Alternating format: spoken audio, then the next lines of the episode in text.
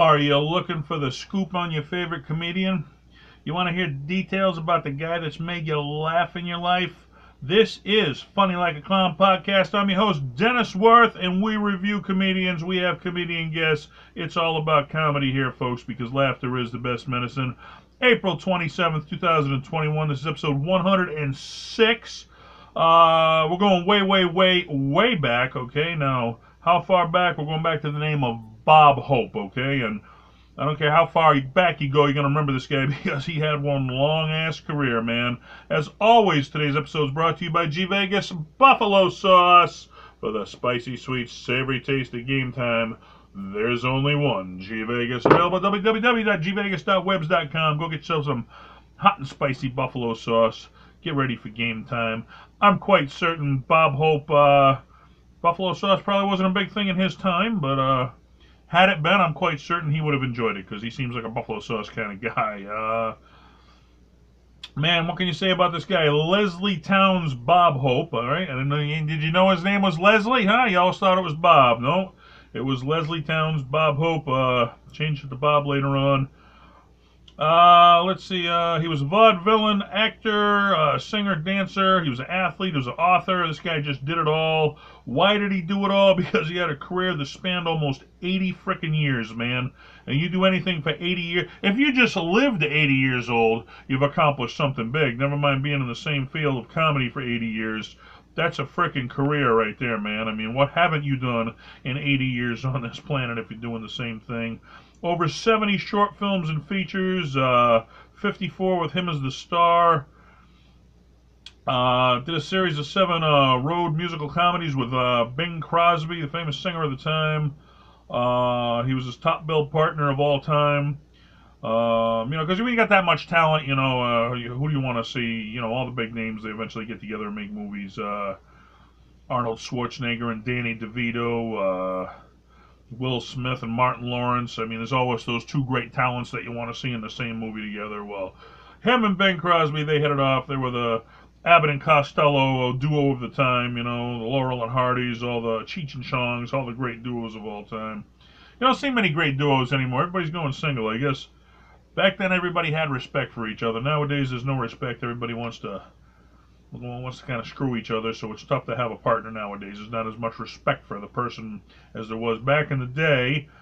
Um, let's say born in England, okay, was not a United States citizen, so uh, man, we embraced him though, I guess. Uh, hosted the Academy Awards a record 19 times, and most comedians would die to do it once, and this guy was invited back 19 times, so. Uh, I guess you become a specialist at that point in, in any you know when you're doing anything 19 times you're the guy to go to. Which it's not easy because you got to follow the guy who did it before you and you're always going to be compared did you do it better or worse? So it's a risky thing to do because you know the, the comparison is there. No matter what you do you're going to be compared to the person who did it before you. Uh, wrote 14 books. Uh, geez big in the book series there if you wanted to I mean back then uh, people actually read a lot of books. It's not like nowadays where you go to the internet and catch up on everything. Uh, they actually had to go to the bookstore and buy a paper book and open up and sit down and read it for a weekend or two. And uh, let's see, uh, I guess uh, Thanks for the Memories, the old song, Thanks for the Memories, that became his signature tune throughout his entire career. Uh, he had a brief boxing career in the 1910s, uh, so who knew Bob Hope? He started a boxer. There's some things you didn't know. Uh, I remember, who was it?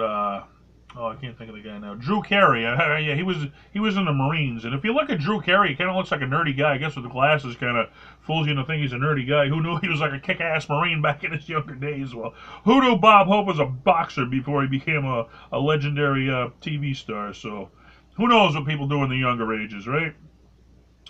Uh, let's see. Uh, after his brief boxing career in the 1910s, the 1920s, he began in show business because there's no business like show business. We all know. Uh, let's see. Uh, he began as a uh, comedian and dancer in a bunch of vaudeville shows, uh, which eventually led to Broadway. Which I mean, even nowadays, you're on Broadway. That's the top of the game. But back then, Broadway was the place to be. Okay.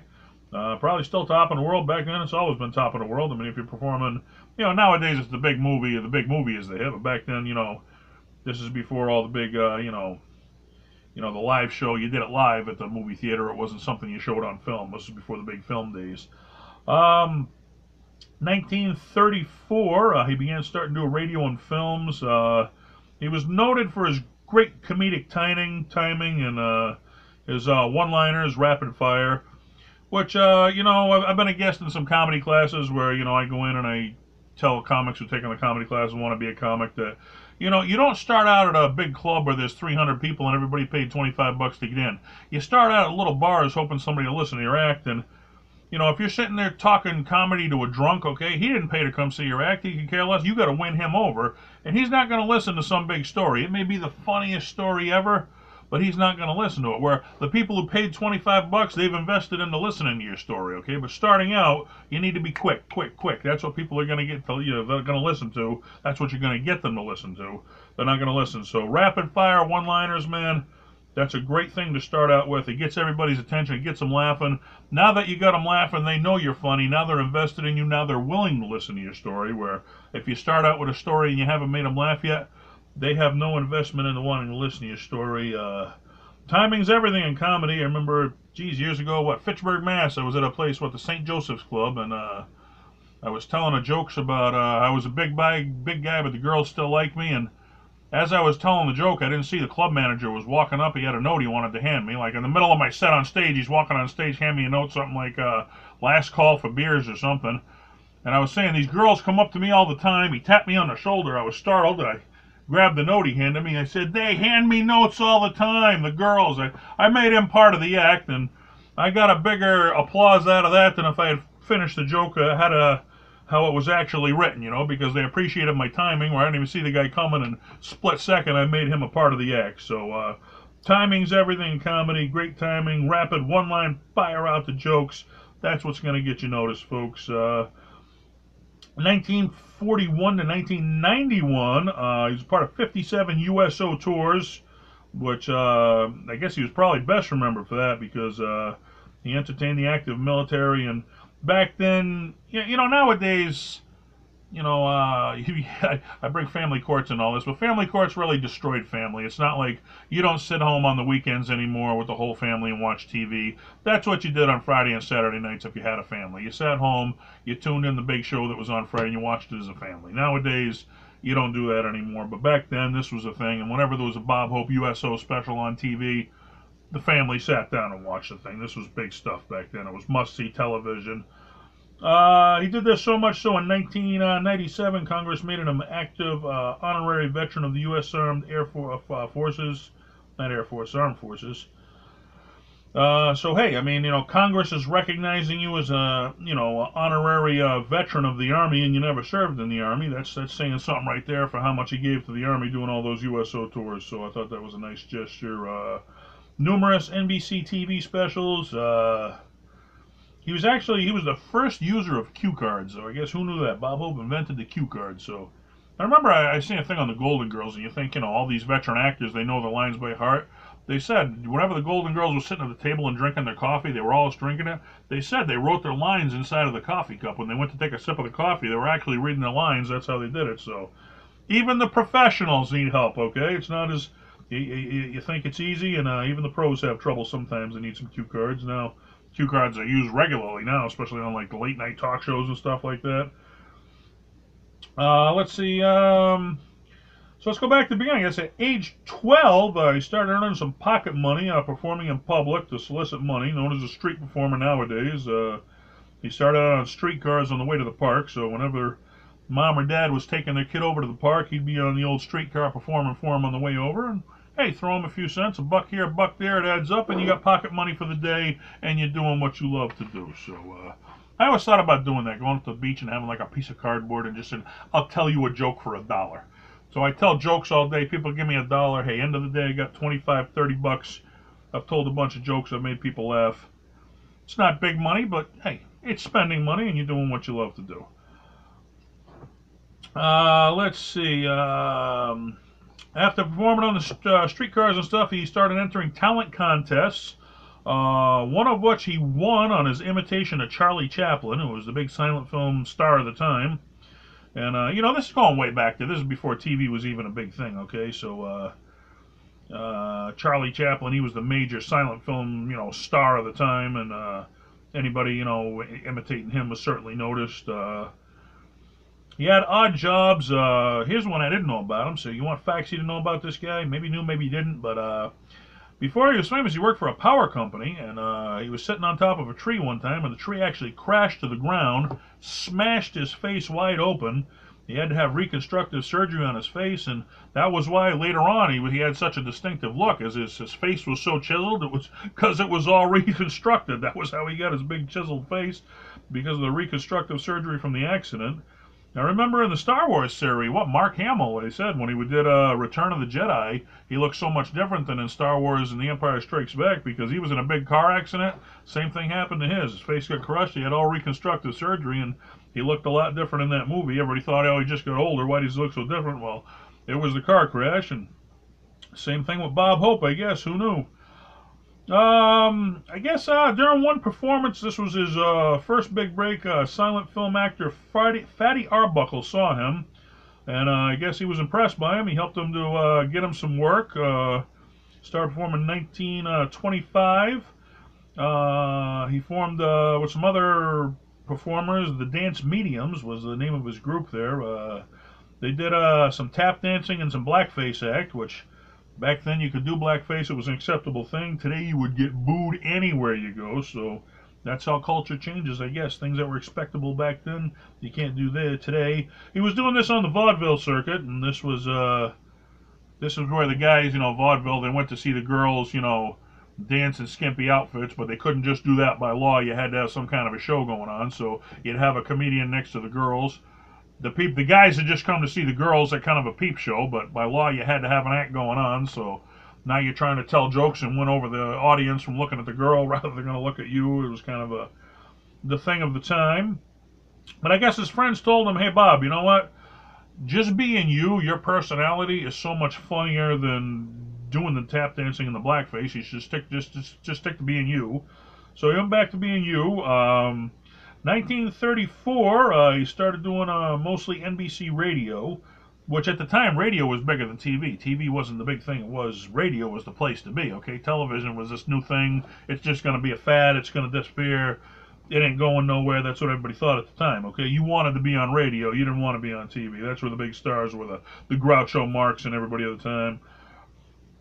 But um, the 1950s. Um, he actually did switch to the TV platform because it was starting to become more popular. What they thought was a fad actually started to outbill radio. Every freaking family was getting a TV in their living room right next to the radio. And instead of turning on the radio, they were turning on the TV because you could now watch what was going on instead of just listening to it. Uh, he hosted a bunch of uh, TV specials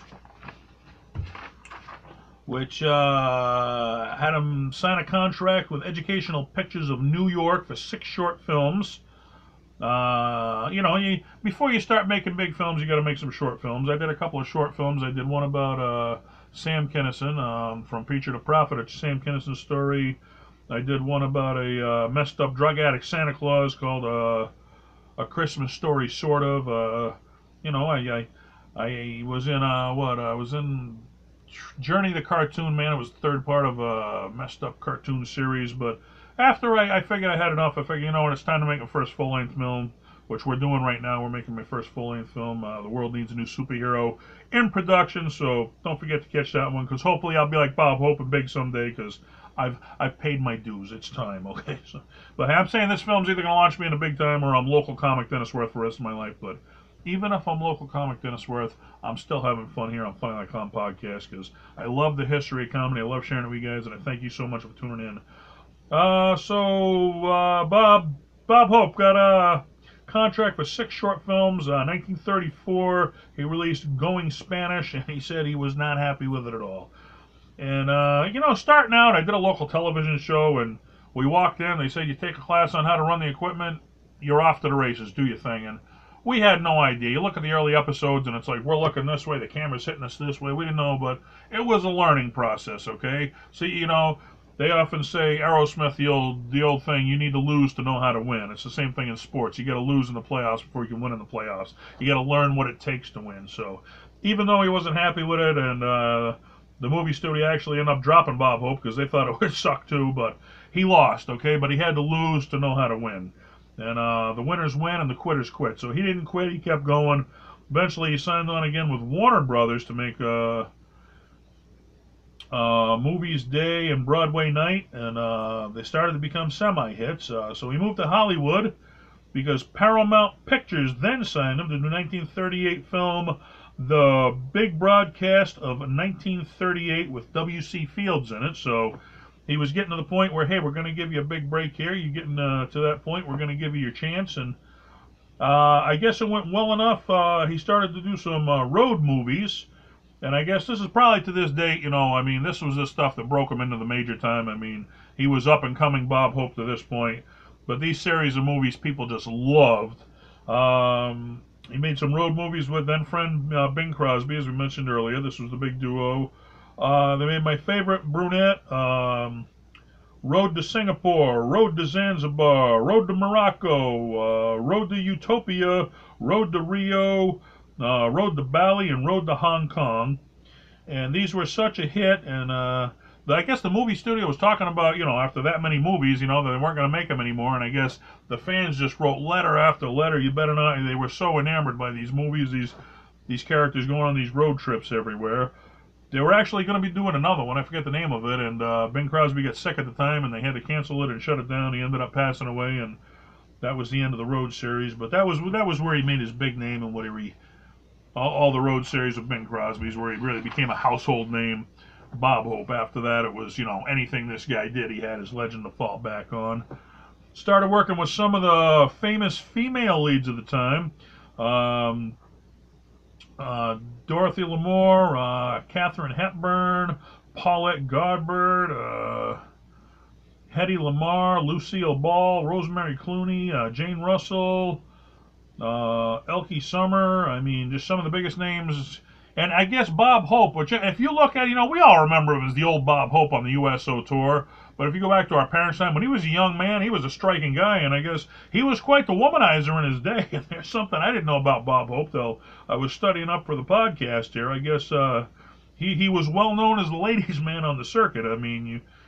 You, you know you wanted a part in one of his movies. Well, uh, hey, you know you fool around with Bob Hope, and uh, that might get you somewhere in the in the business. But that's the way it was back then. I mean, it, it was uh, it was a common thing back then, where where today you know I give you the Bill Cosby of the time today if you did it. Back then it was a common thing, but uh, these ladies they were willing to do it. I mean, if you're willing to do it, you're willing. If you're not, you walk away. I guess some of these ladies they wanted the part so bad that uh, they got in. Um, and like I said, you know, radio was a big thing. Uh, 1934, that was where you wanted to be. Was radio. You didn't want to be in TV. He started out uh, the 1934 Woodbury Soap Hour and uh, that led to the 1937 uh, Pepsodent show starring Bob Hope. And I guess that was so popular, I actually signed a 10 year contract. And um, I guess in the midst of that contract, uh, TV started to outshine radio. That was the birth of TV right there. He was around for it, so he had to switch over to TV. Uh, known for his TV specials, especially his Christmas specials. You know, Christmas time, everybody wants to gather around. You know, you're in the holiday spirit, the family's there. We're going to watch the Bob Hope Christmas special with all the big stars of the time are coming on these things, and uh, they were a huge hit. He started uh, doing the younger generation, having them on. He'd host the show and have the young stars of the time on. Uh, Olivia Newton-John, Barbara Eden, Brooke Shields, all the young female stars of the time. Well, he was the veteran star, paying back and making them into the big stars of the time. Uh, like I said, uh, he was best known for his USO uh, involvement. Um, and you, you know, this guy's 100 years old. He was in entertainment for over 80 years. I mean, how much was he involved in the USO? Here's all the wars that he did shows for uh, World War II, the Korean War, the Vietnam War, uh, the Lebanon Civil War, the Iraqi War, Desert Storm, the Persian Gulf War, uh, lasted over a half a century. He entertained our troops, and you know, most of the times when he was over there entertaining them, they had the TV cameras over there, and, and they'd film it and they they'd put them on TV. All these specials that he was doing over there entertaining the troops, and it became must-see TV. Uh, he headlined 57 times, and like I said, lasted over half a century. You do anything over a half a century, what else is left to be said? I don't know. Uh, I mean, that's just the, the greatness of the time when everybody, you know, everybody knows your name, everybody wants to and you're doing good, you know. I always said I love doing the benefit shows because I'm helping a lot of people. I've helped a lot of people out raise some money for some great causes. Makes you feel good. You do what you love to do. I love to do comedy, plus I'm helping people out at the same time. So it's a win-win situation, you know. Bob Hope, he got to entertain the troops. I mean, certainly they're over there fighting every day. They need a break. They need some mental rest. He goes over there, he entertains them, and it's kind of a it's it's a win-win. He gets to do what he loves to do, and and the troops get some much-needed entertainment that uh, they wouldn't otherwise have. Uh, let's see. Later appearances. Um, we mentioned the Golden Girls earlier. He actually appeared on a, a guest spot on the Golden Girls series, which I mean, I think that was in the '90s. That was on. That shows he was an old man at that time. But they had a lot of you know Tim Conway. I remember was on. They, a lot of their old friends they had on from when they had made it earlier. But that's what you love to see. Now, now, now, mentioning all this old stuff, okay? How many times have I mentioned this? He was on an episode of The Simpsons. He was a cartoon character. They paid tribute to Bob Hope. I mean, hats off to The Simpsons. I think every podcast I've done, I think whoever we've talked about, The Simpsons in their credit. The Simpsons just gave back to comedy so much. The longest running cartoon show of all time, beating out the, the Flintstones. The Flintstones was the longest running cartoon of all time until The Simpsons. I believe, I don't know they're still on today. I don't see, maybe they are, I don't know. They've been on forever, I can tell you that much. But, uh, uh, let's see. Other than TV, he was known as an avid golfer, and I remember, uh, yeah, you'd always remember the uh, the Bob Hope uh, Classic, which he founded in 1960. He did over 150 charity golf events a year. That's how much he loved golf. Remember, he got his handicap down to a par four. If you're on a par four, that's what I mean. The pro pro is a zero. You're you're only four off a freaking pro golfer. That's spending some time on the golf course right there. When he founded the Bob Hope Classic in 1960, in 1995, the opening round, okay, this is how much respect he had from the USO Tours. He was joined on the opening round for a round of golf by then, then former presidents Gerald Ford, George Bush, and Bill Clinton. Can you imagine just be out there golfing with three presidents of the United States? I mean, that's respect right there. Hats off when you got that much respect in the business. And I guess geez, when you were a kid, I can still remember, you know, it's like you had your 4, 5, and 7 were the major channels, and you had to go to UHF and then click, click, click, click, click, and find, like, you know, the old odd channels there, the, the 25s, they weren't the networks they were today, the 38s, and they'd play all the old specials, and I remember watching the old Bob Hope movies, and, you know, for the time, I mean, you couldn't do the stuff on television you can do today, but you know, the entertainment they brought you, they'd make you laugh in just a silly kind of way, where today it's a hardcore shock kind of comedy. Back then, it was all just silly stuff that made you laugh. And uh, I guess the best one I remember, he was at a bar, and if somebody bought you a drink, if you didn't finish the whole drink, it was insulting to them. So if somebody bought you a drink, you had to finish the whole thing. So somebody said, give us a couple of beers. They come out and there's like two big kegs they set on the bar. And you had to drink the whole keg of beer. And he was getting tipsy and he went to stop. And the guy's like, oh, no, no, no, no, I'll finish, I'll finish. He, he's like, I'm to buy you another beer. I want a small, small beer. Comes out with a glass size of like a Kool-Aid pitcher. Like when your mom would come out in the summer with all the kids, to, like you had to drink the whole Kool-Aid pitcher of beer. So like a pitcher of beer was considered a small, which, and it makes me laugh today. Because when I was in Alaska, I opened up for uh, comedy legend Carl LaBove. God rest his soul. He just passed away this week. Shout out to Carl LaBove, uh, legendary comedian at the time. Sam Kinison's uh, best friend and opening act. But when we were up there in Alaska, okay, now when you get a shot of a shot of booze around here in Massachusetts, it's a tiny little shot glass, like you know, little shot of beer. Well, up there, it's almost like a little cup, okay, like it's three times a week considered a shot. Alaska, it's like a big shot now. Carl's such a celebrity, he was making his way to the stage. Well, on the way to the stage, everybody wants to have a shot with him. You can't say no to your fans, it's insulting. So he's drinking like a cup of a shot, like one, two, three. By the time he got to the stage, he was halfway wasted, but you can't say no and insult the people. So I guess that, that was uh, making fun of something like that was what I always remember Bob Hope for. It was the big beer scene. That's the one that sticks out of my head from when I was a kid. Uh, let's see, on his 80th birthday, he was given a Kennedy Center honors, and the only people that get Kennedy Center honors, okay, are the biggest legends of the legends. You're not just a legend, you're the legend of the legends. I mean, you're the the top guy in the field that you do. The number two guy, maybe the greatest, maybe you don't get into the Kennedy Center. I remember uh, I watched the Led Zeppelin Kennedy Center honors, and it was uh, it was really something to behold, and uh, just how they pay tribute. Um, some of the at his 80th birthday at the Kennedy Center, some of the people that showed up: Ronald Reagan, Lucille Ball, George Burns, all paying tribute to this great, great comedian of the time. And uh, you know, I've heard it from a lot of uh, comedians. They say if you want to be a great comedian, know the history of comedy, know its past, because that's what's gonna that's what's gonna make you better. Is educating yourself on the subject. Educate yourself on comedy. That's what'll make you a better comedian.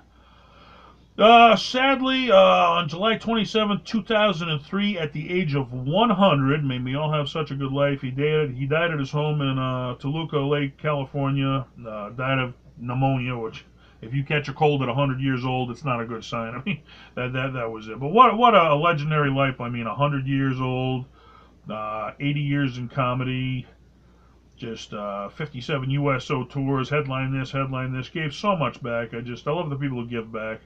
I don't like the ones who become big stars and forget where they came from. The ones who become big stars and then they help the next generation up. The Rodney Dangerfields, the people like that. Uh, those are the ones I want to remember right there. Um, let's see. Um, I guess he was always uh, remembered for uh, these songs here. Uh, De-Lovely, uh, Two Sleepy People. Uh, we're off on the road to Morocco. Uh, Buttons and Bows. I remember that one from a young kid. Buttons and Bows. Uh, Blind Date, uh, Silver Bells, the all-time classic. These were some of the songs that he'd sing in his movie while he was either tap dancing or doing his thing or whatever he did. But uh, a lot of his movies that have a soundtrack, and those are the things which uh, the movie I'm making, The World Needs a New Superhero. Uh, a buddy of mine is in the movie with me. He he he, he does music too. He sent over the soundtrack for this. I, I was belly laughing. I can't wait to release this movie. Have everybody hear it. It's perfect. But uh, hey, 100 years in the business. Uh, I guess uh, his most popular line of all time, I guess it says it best. Hey, Bob Hope, thanks for the memory. Because, I mean, that was his big song of all time. And if you were a kid and you were watching these shows, I mean, this is what passed your weekend, you know. You turned on the old UHF channels, and uh, what am I going to watch this weekend? They're playing reruns of Bob Hope. That's what I'm watching. And and that's why we got memories of this guy. Playing golf, USO tours, comedy specials, NBC, sitting home with your family, watching this stuff happen. That's what comedy's all about. It's about making people laugh, uh, loving what you do, sharing it with your friends. Uh, you know, uh, give back, man. You know, uh, help people out, do what you love to do, and uh, give relief. I guess you know you gave the troops relief. He gave family relief with his Christmas specials and every other specials. You know, you sat home with your family, watched these things. The troops would watch them. Comedy, it's relief. That's what it is. Because you need relief when you work all day. You need to laugh about something. Put something good into your life to take away from the misery. Bob Hope gave us that. Thanks for the memories. This is Funny Like Clown Podcast. I'm your host, Dennis Worth, and hopefully I'm giving you some good memories, telling you some stuff about these legendary comedians that uh, they're doing. Tell your friends, tell your neighbors. Tune us in, man. The numbers are starting to get big. They go up and down. I don't know I guess depending on the guest, if you're interested in that. But I've had some big, big numbers. I've had some small numbers. But every week it's an adventure because I want to see, you know, how big we can take this thing because comedy's where it's at. Tell somebody people, tell somebody a joke this week and get them laughing. Come on back next week and we'll teach you some more about comedy. See you then, folks. Good night.